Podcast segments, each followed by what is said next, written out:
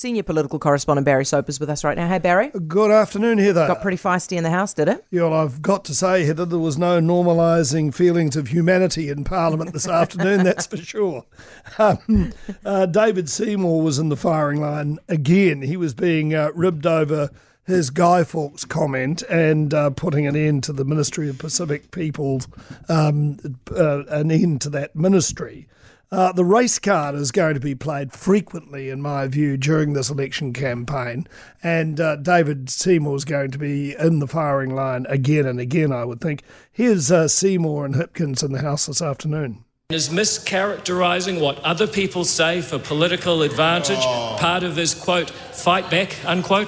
I'm sure that the parties opposite will be getting more scrutiny, including uncovering the fact that the member himself is being propped up by a bunch of anti-vaxxers. Yeah. Does the Prime Minister believe New Zealanders have a right to an honest, healthy debate this election, and will he publicly commit to promoting that?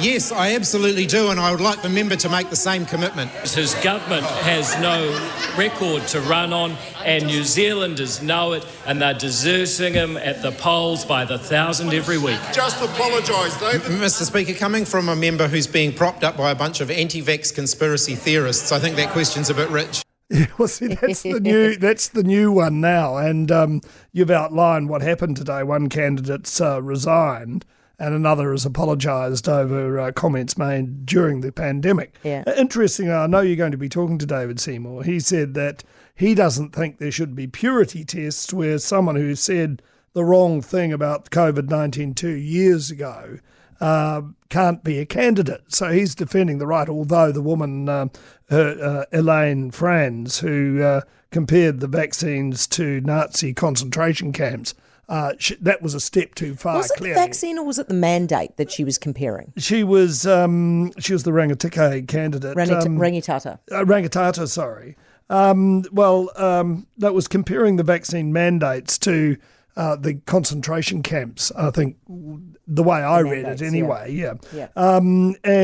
He said also, David Seymour, that nor should someone who said something stupid on the internet be cancelled for life. So he's sort of defending it. You've got to say, get over it. There were a lot of things said during the COVID meltdown that people have probably come to regret to some extent. Yep, probably. All right. Listen, Michael Woodhouse, it was diversity that took him down. Do you agree? Well, in part. In part, certainly it was. I mean, if you look at the numbers on the list of the two main parties, if you look at the first 30, both parties have 15 women, 15 men, and that's by no accident, clearly.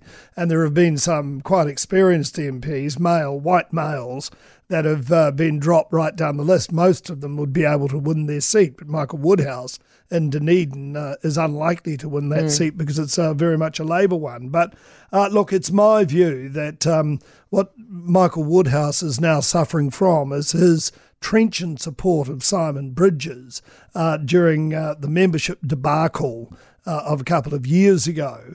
And the irony to me in all of this is that the former leader, Judith Collins, who shafted Bridges in a very ill-judged way, is now being talked about as foreign minister if the Nats get the nod on October the 14th. So she's done well out of this, but being a white male... So the difference is that some of the key people who rolled Bridges for Muller... Yep.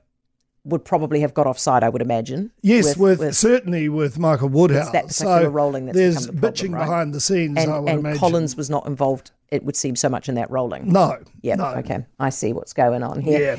Yeah. Are the Nats in trouble, though, if they... I mean, they clearly don't want people to talk about the fact that they're doing this diversity stuff because their voters are not going to like it, or a lot of their voters won't like it. Oh, I think most of their voters would be unhappy with it. I mean, most people, I think, would think that forget the gender, forget the race, the best person for the job, surely. Mm. And I'm sure that David Seymour thinks very like that, even though, as you said, if you look at the numbers in the party for the ACT Party, they're fairly well balanced as well. Yeah, Barry, why are we talking about a wealth tax again?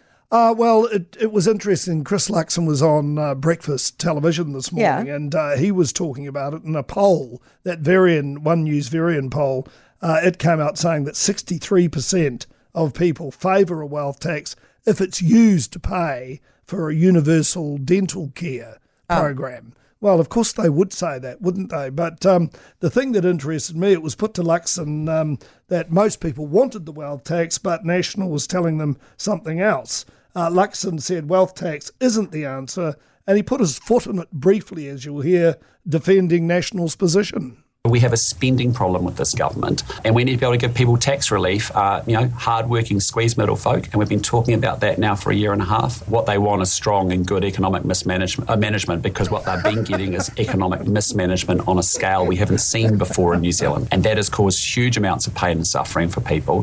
In fairness, he recovered very quickly, but we don't want mismanagement. Not at all. No. Had enough of it. Hey, Barry, thank you very much. Appreciate it. Barry Soper, Senior Political Correspondent.